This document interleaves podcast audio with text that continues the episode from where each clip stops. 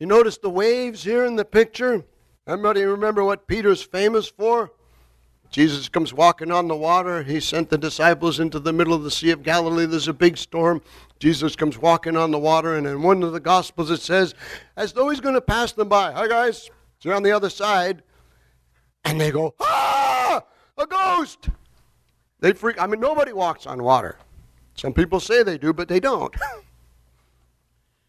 and there there's the water and the waves, and Peter says, Jesus, if that's really you, tell me to come out and walk on the water. He says, It's me. Come on out, Peter. Peter gets out of the boat. He starts walking on the water. And he turns and he looks and he sees the wind and the waves. And instead of looking to Jesus, and he starts to, Help! I'm sinking. He's a fisherman. He's supposed to know how to swim. He's out there, Oh, save me. Jesus gets him, Okay, get in the boat. How come it didn't work all the way? So you have little faith. Then later on, uh, Jesus uh, says, I'm going to Jerusalem, they're going to kill me. And Peter, right after telling him, We know that you're the Son of God, we know you're the Messiah. And uh, Peter tells him, uh, No, you're not going to get killed. You're going to go into Jerusalem and be victorious, and uh, uh, we're going to wipe out the Romans. And Jesus tells him, Get behind me, Satan because you're not thinking about the things of God but the things of earth. This the same guy that denied Jesus three times and he, when before um, he does all that, Jesus tells him, Peter, when you're converted, strengthen the brethren. And here he is. He's written two letters to strengthen the brethren. You and I are the brethren. We looked last week about um, relationships, we're going to look this week about other relationships. So let's pray. Heavenly Father, we thank you this morning that we have your word that we can look at, that we can read, that we can digest and, and, uh, and take in so that it will uh, motivate us and move us and turn us whichever way you want us to go. In Jesus' name, amen. Let's begin. Verse 13. Now, who is there to harm you if you're zealous for what is good? But even if you should suffer for righteousness' sake, you will be blessed. Have no fear of them, nor be troubled. What in the world?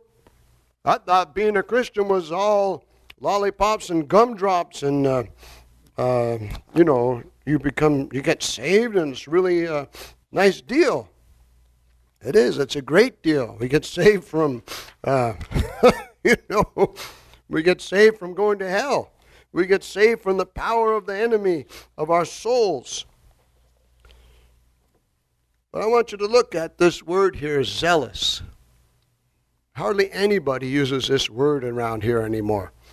It means to be devoted to what is good. And who's going to harm you? This begins a third series, according to uh, Mr. Barnes's notes, of exhortations. The first one was in chapter 1, uh, verse 13 to chapter 2, uh, verse 10, and it was concerning personal duties as Christians to grow. Once you get saved, we don't stay the same. Can you say amen? amen? Praise God. God's not done with us yet. Hallelujah. Can you say amen?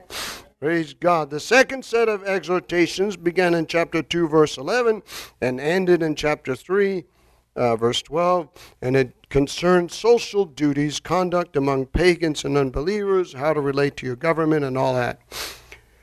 Uh, so here's a question. Today's difficult question. I know it was difficult for me because this is a really tough thing for me to do sometimes. Can you treat everyone you deal with, everyone you deal with, as though you're dealing with Jesus? Think about that. We're made in the image of likeness of God. There's people that look so, I'll never forget driving down Oracle Road, seeing this beat up old pickup truck, and on the back bumper was this bumper sticker God's gift to women. I pulled up and I looked in the truck, and it was the ugliest guy I ever seen in my life. what a representation of manhood. Good God.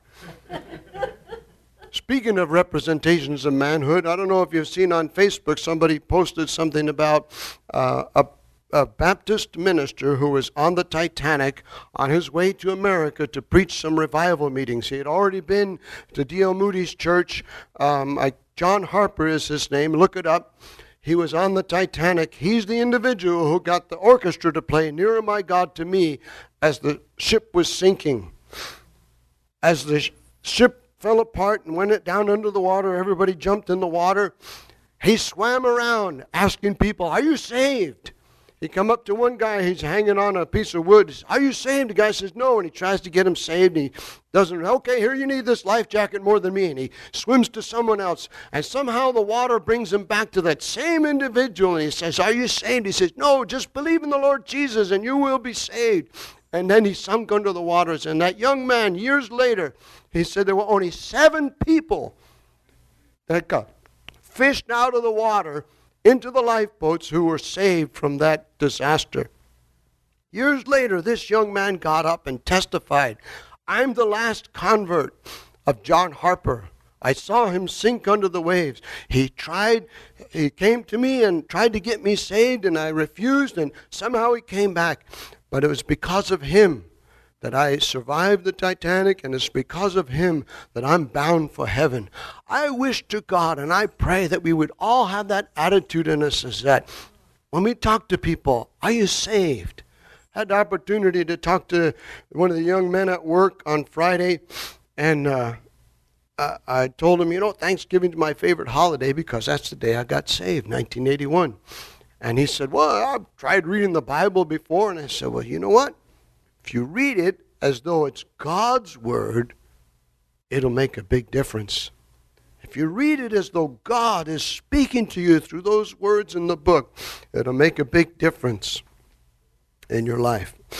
So I know He's searching. So here's an opportunity for me. The same with you. As you go through your day, you're going to meet people, you're going to be talking to people. Tell them about Jesus. Somehow get it into the conversation. There's always a way. God will give you inspiration. So it says we're supposed to be zealous or devoted to good. Psalm 37, verses 3 through 6 says these words Trust in the Lord and do good, dwell in the land and befriend faithfulness. Delight yourself in the Lord, and He will give you the desires of your heart. Because when you delight yourself in the Lord, He gives you desires in your heart that are in line with His desires. Commit your way to the Lord. Trust in Him, and He will act. He will bring forth your righteousness as the light and your justice as the noonday. so, can you treat one as though they are Jesus? Someone cuts you off in traffic. You try put your signal on. You want to get over, and the car, yeah, there's room there for you to get in, but the car speeds up so you can't get in. Maybe you do that. I've done that. Praise God. I'm forgiven, so hallelujah. I'm not doing that anymore. Psalm 23, verse 4 says, Though I walk through the valley of the shadow of death, I will fear no evil, for you are with me. Your rod and your staff, they comfort me. Hallelujah. So, how do you be zealous for what is good? C.H. Spurgeon says, does anybody know who C.H. Spurgeon was? He was a young man who became a pastor. I believe he was. He started preaching. He was 16. He was, was the thing to do in England during his days. Let's go to Sunday. Let's go to church to the, the place where um, uh, Spurgeon is preaching, and and uh, let's hear Spurgeon's message. And his whole sermon was printed in the newspaper the next day. That was the thing to do. He said, you know, discernment is the uh, ability to see the difference between what's right and what's almost right. If you don't know what's right and wrong, ask sinners. Hey, is it okay if I'm a Christian if I do this or that? And they'll tell you plainly, no, Christians don't do those kind of things. Praise God. Proverbs chapter 16 has something interesting to say. When a man's ways please the Lord, he makes even his enemies be at peace with him. Now, one version, uh, they, they capitalize the he, meaning God makes your enemies to be at peace with you. In the other version, they don't capitalize the he, and in a way, it kind of means that you can make your enemies to be at peace with you. Chapter 2, verse 12 of Peter's uh, letter here says that keep your conduct among the Gentiles honorable. So then, when they speak evil of you, or speak against you as evildoers, they may see your good works and glorify God on the day of visitation. So, we're, we're doing good, and if, even if somebody comes against you for righteousness' sake, and I mean, know that that's not our own righteousness, this is the kingdom of God's righteousness. For example, I was at a political meeting and uh, I mentioned, uh, you know, I'm sorry. Uh, uh, no, I'm not sorry. I said, you know, I cannot vote for candidates who um, promote abortion. How can a candidate say, you know, I'm for abortion on one day and then the next day they go and say, I'm for children's rights? Well, what about the children that haven't been born? And so I told those guys, I said, you know, I cannot vote because in my mind, and I believe in God's mind, to me, abortion is mostly for convenience. And if a person has had an abortion, God will forgive them. But to me, it's human sacrifice. And I believe God sees it that way too. So I told him, you know, I can't do that. Well, you know, so apparently that ruffled their feathers. Well, for righteousness' sake, I believe that's what the Bible teaches. That that we should protect all life. And I've told other politicians and people involved in politics, why don't we promote uh, health care from conception to the grave instead of just, uh, you know, doing the way we're doing things right now? And says, you know, no one's ever asked me that before. So, okay, well, you're being asked now. Praise God. So, there's other avenues or other things for righteousness' sake that are being promoted or things that are against righteousness' sake that are being promoted as progress in this country. But to my way of thinking, um, sin is not progress. Can you say amen? But God says, if we should suffer or have anything come against us for righteousness' sake, we'll be blessed. Over in Iran, they're getting set to execute, I believe, seven individuals who have left uh, Islam and uh, they're apostate according to their rules. They became Christians, so they're going to execute them. That's really smart. Send them to heaven. you don't know if you're going to heaven, but they know. And their suffering, they'll be blessed.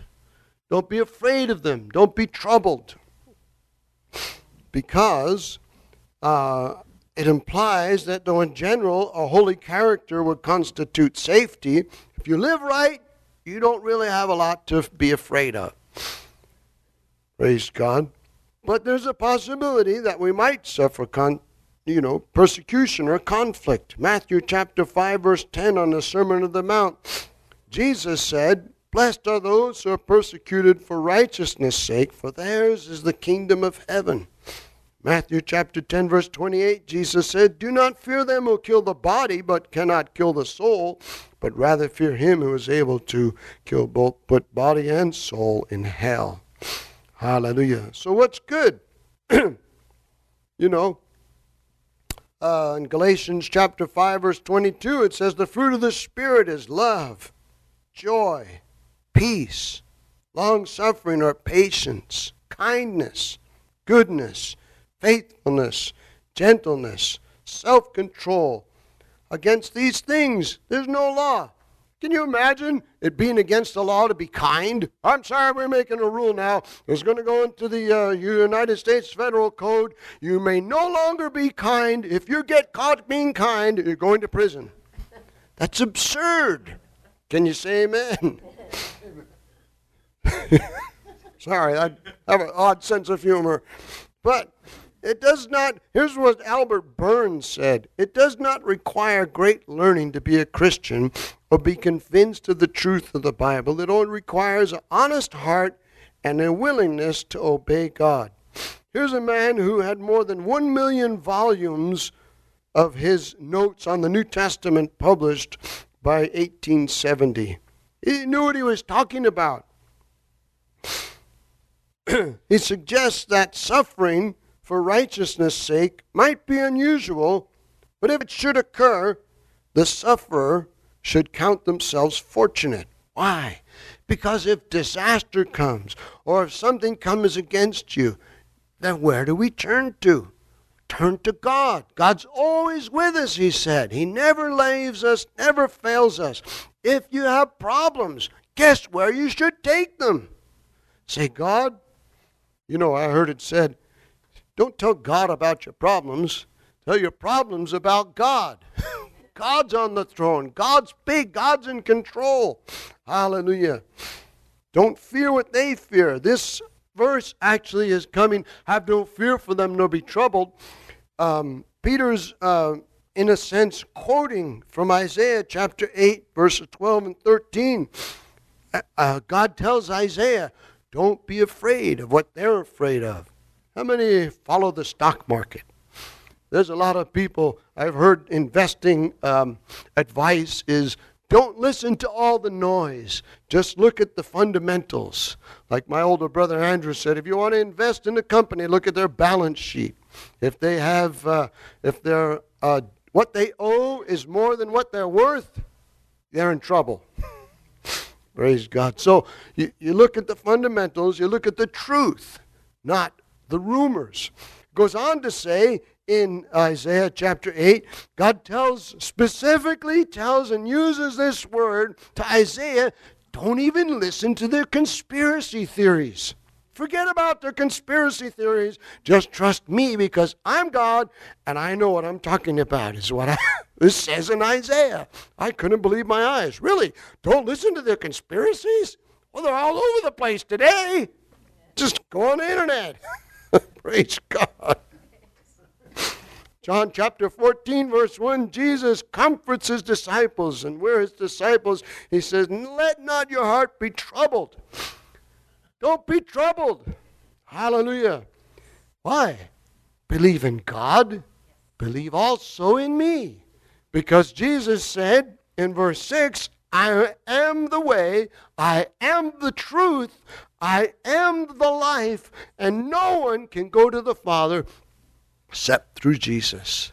That's why those coexist bumper stickers are hogwash.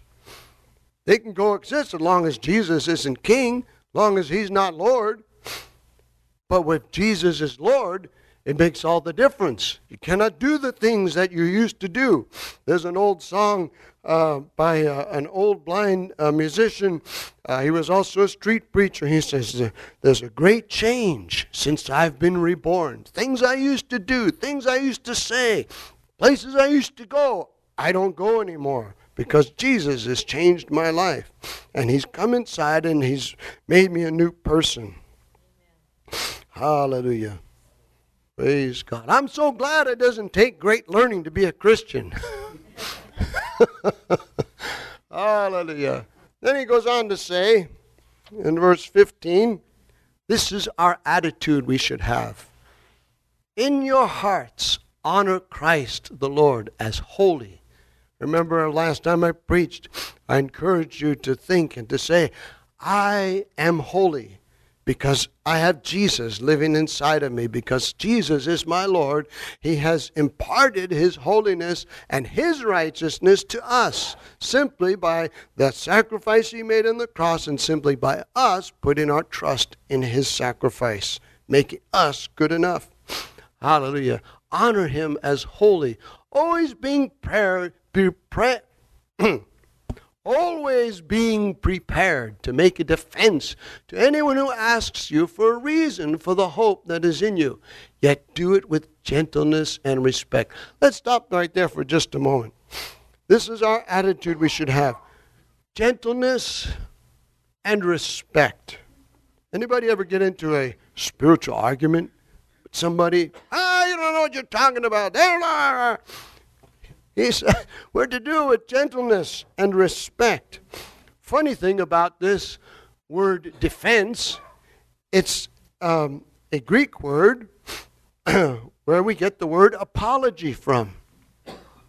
And in that sense, it doesn't mean, oh, I'm sorry for being a Christian. Please forgive me for being a Christian. That's not the sense of this apology.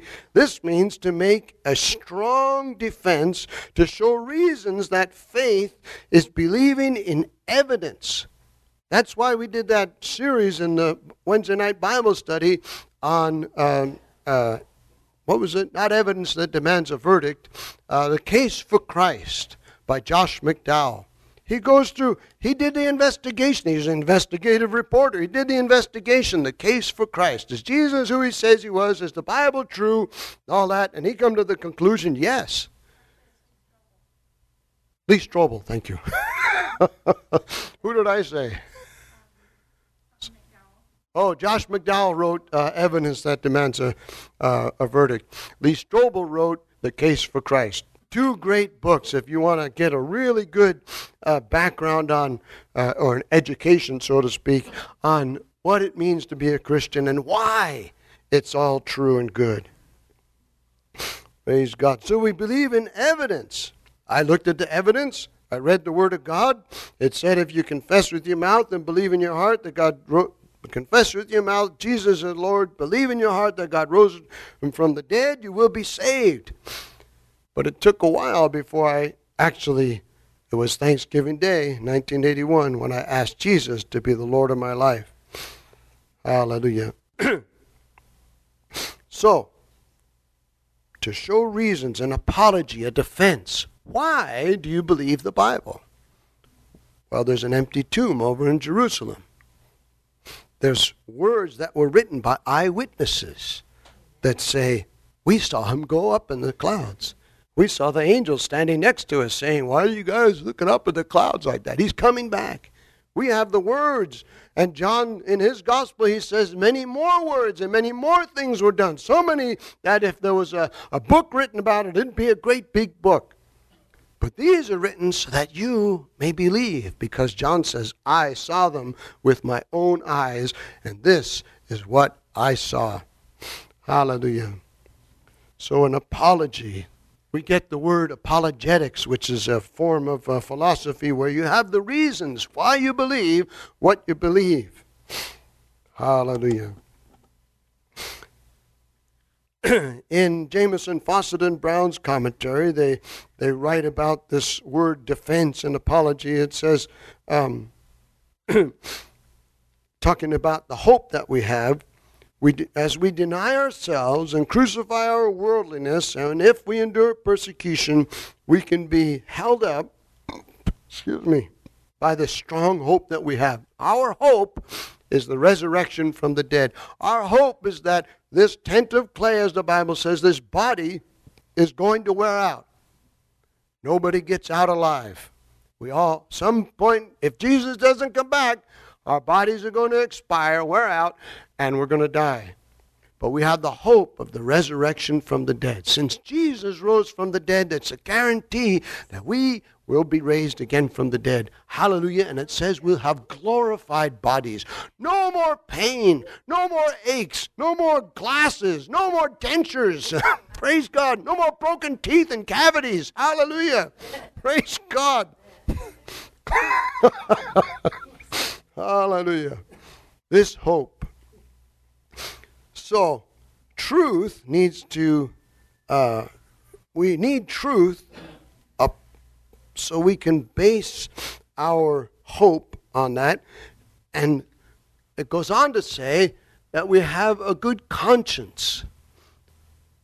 So, this good conscience, your conscience is good if it works but your conscience should also be based on truth, the truth of God's word. Because some people, they have a conscience, you know, they think it's wrong to hurt animals. Uh, uh, we make certain laws. They think it's wrong to steal.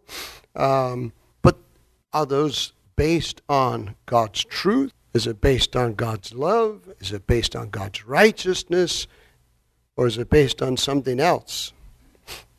Popular opinion Hallelujah. So here's some truths that you can share with people when they ask you, Oh, what do you believe about this and that? well, I try to be good. Really. Romans chapter 3, verse 23 says, All have sinned and fall short of the glory of God. Everybody has sinned at some time. Well, what about, uh, you know, people that never heard of Jesus? Well, God is the judge of that. How about Romans chapter 6, verse 23?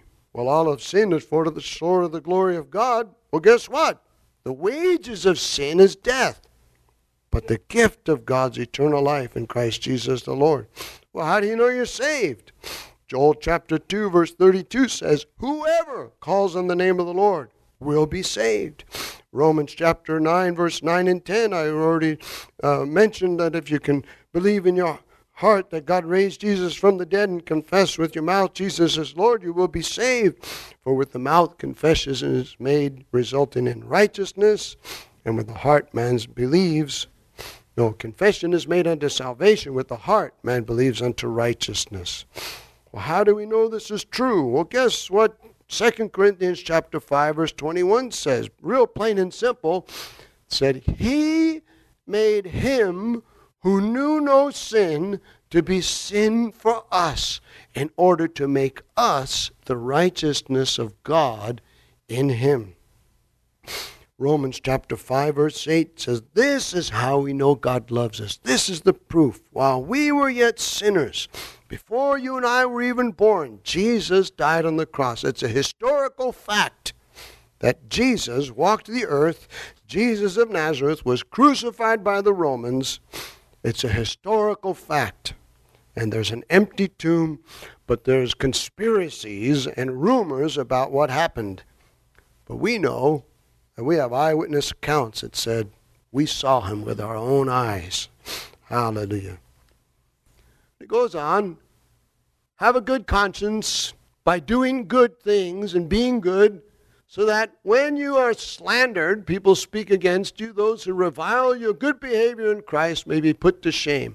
Now, this doesn't mean you get to go, ah, see, I told you, ha ha ha. One time I had this guy giving me a hard time on a job, and I told him, you know what? You need to be careful. In the Old Testament, these kids come out and they started goofing on the prophet of God. And two bears came out of the woods and mauled them. 30 kids. Yeah, well, you're messing with me. And so, well, whatever. Next week, that poor guy had hemorrhoids so bad he had to go to the doctor. so, come here, let me pray for you. Just saying. But it wasn't, I, I didn't delight in that. I just thought, my goodness, better be careful don't want to be messing with God's people. Hallelujah. it's better to suffer for doing good if that should be God's will. How many know that it might be God's will? In certain countries in the world, it is suffering. People are being harmed just because they believe in Jesus. If only they knew what Jesus had done for them. I remember one time uh, we were passing out uh, flyers, handbills, leaflets, inviting people to a, a revival meeting we were having. Uh, this was years and years ago. And I went to give one guy one, and he says, What are you, some kind of a fanatic? And I thought for a second, Well, and I told him, I said, If you knew what Jesus did for you, you'd be a fanatic too. Oh, yeah, I know. I go to such and such a church. And I thought, Really? Do they teach you to be rude at that church like that? oh, you know, we test the spirits to see if they're of God. Oh, okay. well, you can not do it so rudely. but if that should be God's will, but that doesn't mean. I remember one pastor told me, you know, if you really want to be a martyr, we can send you over here. no, if if God wants me to be a martyr, He'll make a way. He doesn't want me to go force the issue. Hey guys, I'm a Christian. Come kill me. That's nuts. How would that help the kingdom of God? but if it, that should be God's will, it's better to suffer for doing good than doing evil. How many know if you break the law, you might wind up in jail? might get arrested. And then you would deserve what you get. But if you get accused of doing evil when you're doing good, it's better to be persecuted that way than to have the law come after you. Hallelujah. For Christ himself also suffered once for sins, the righteous for the unrighteous, that he might bring us to God, being put to death in the flesh, but made alive in the spirit. Sometimes when you go through hard times, builds character. Other times it forces us to get closer to God. I don't know about you, but even after 30 some odd years of serving God, there's still room for me to get closer to God. 1981, uh, 2019, uh, 2021 will be 40 years. It seems like a short time.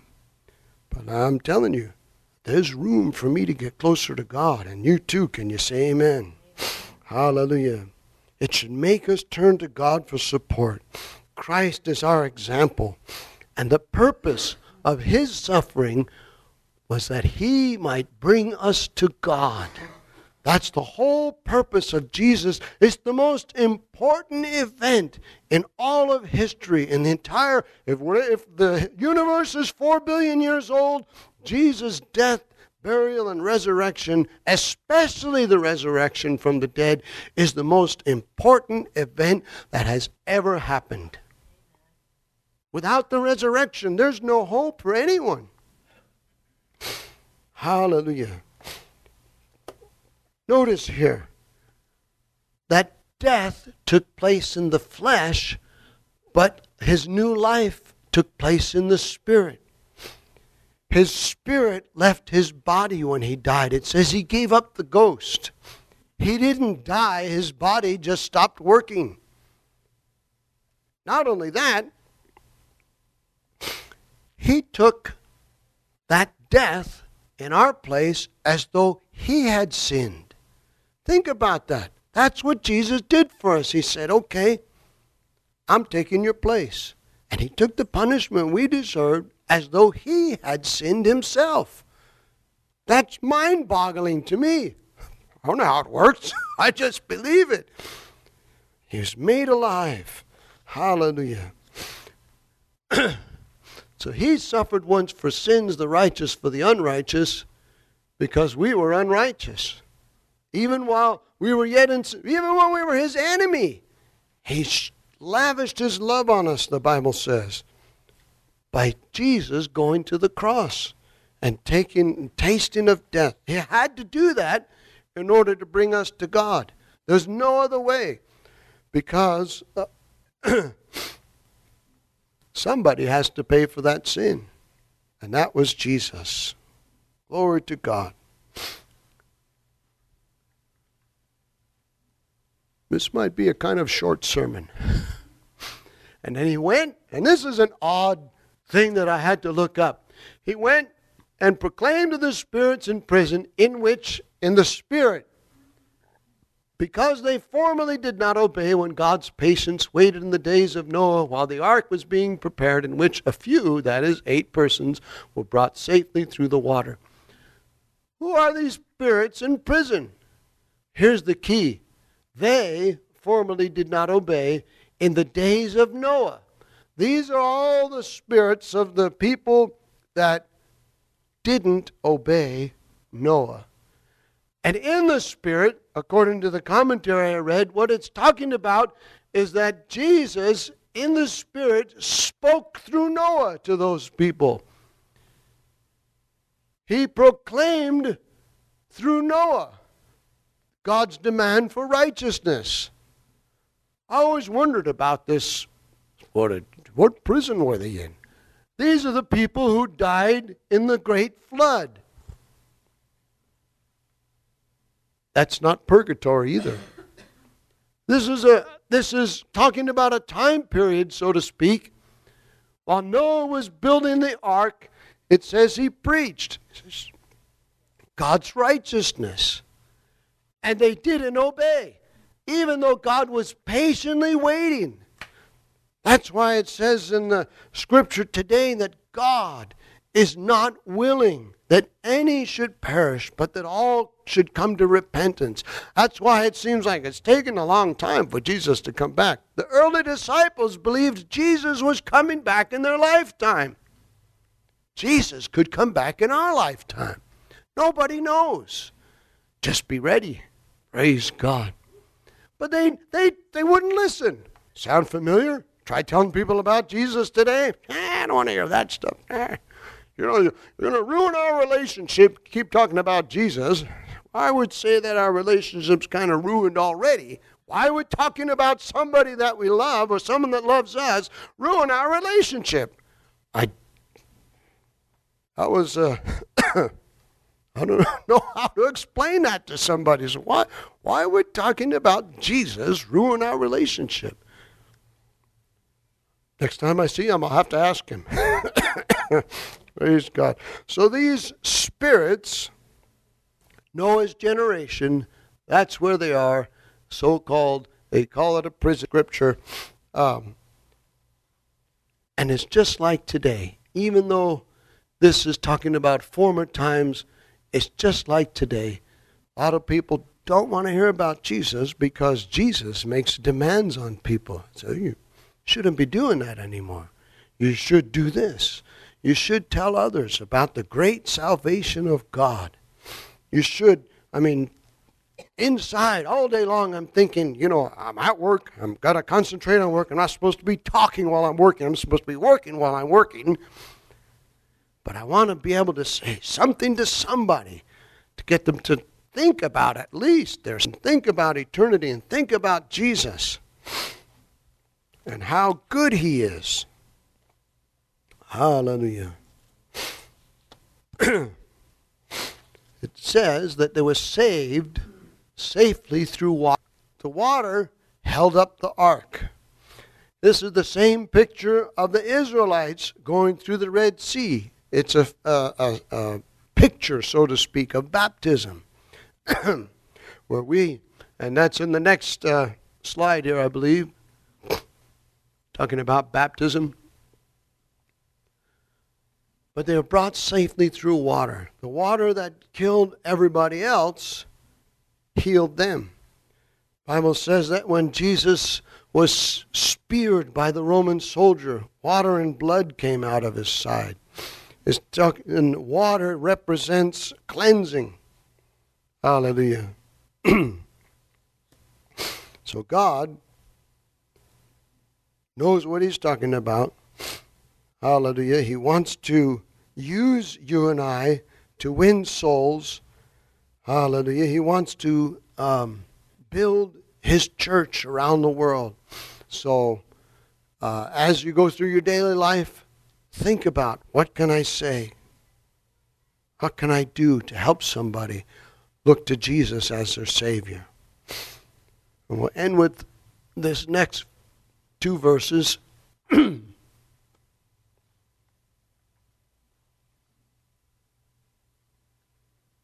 Where is verse 22? Oh, there it is. Okay.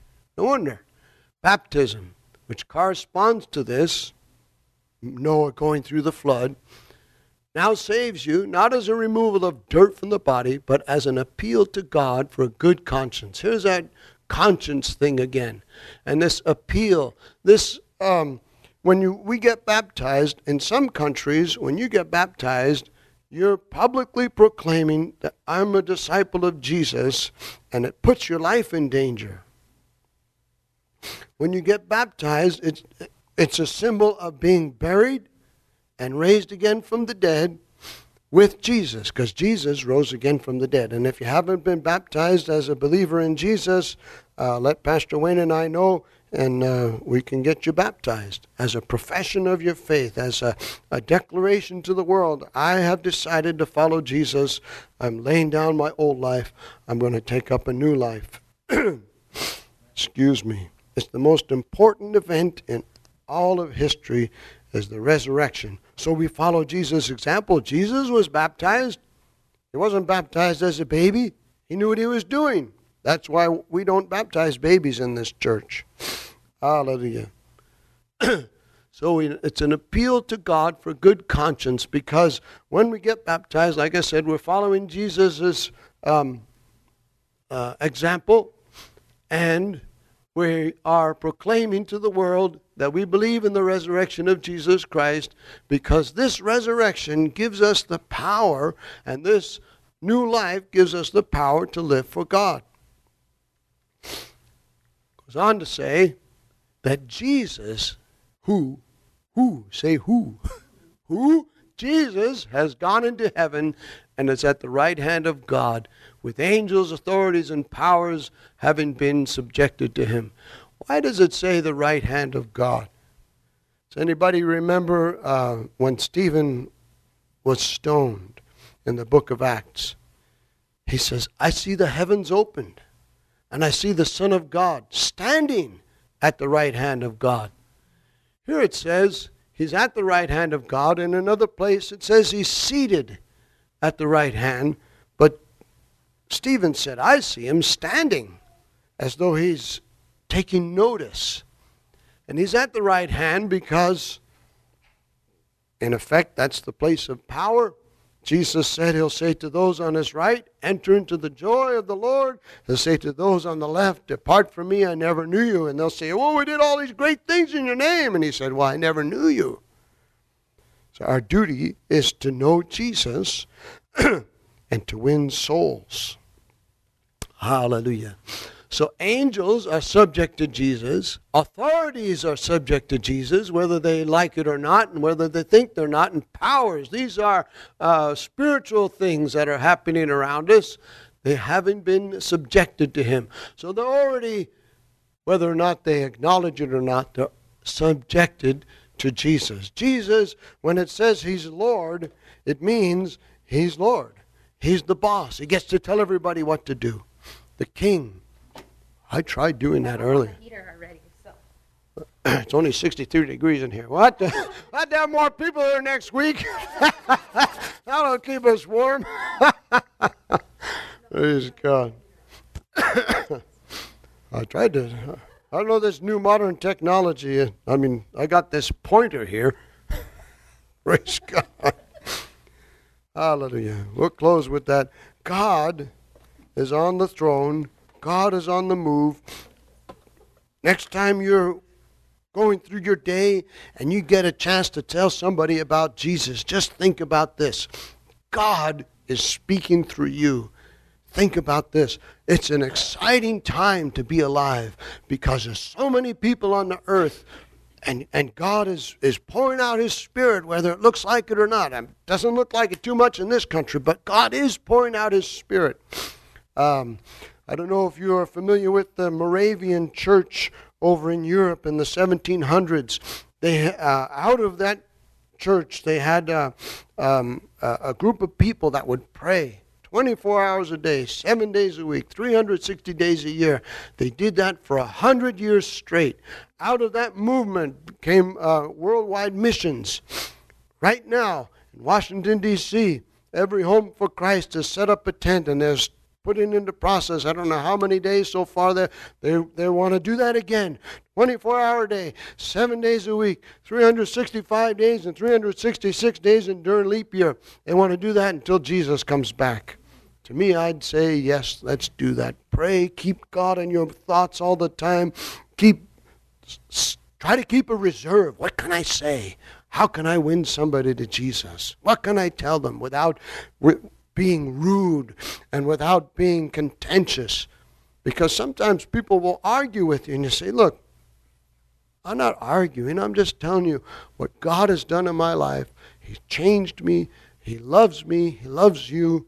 He wants you to have a relationship with Him. And He made a way for that by sending Jesus to the earth to take our place and to raise again from the dead, to give us a new life. I told these one bikers one time, hey man, you know, Jesus can give you a better life. And he looked at me and he says, there ain't no better life than what I got. Years later, I saw one of those guys at a, a, a, a meeting, uh, a Bikers for Christ meeting. And I thought, I remember that guy. I bet he doesn't remember me, but I remember him. Because one of the other guys got up and said, He used to be a big rabble rouser and troublemaker. And look, God's changed his life. And I thought, praise God. I planted a seed. God watered, made it grow. Somebody else watered it. Hallelujah. So you never know. Praise God. So let's close in prayer this morning.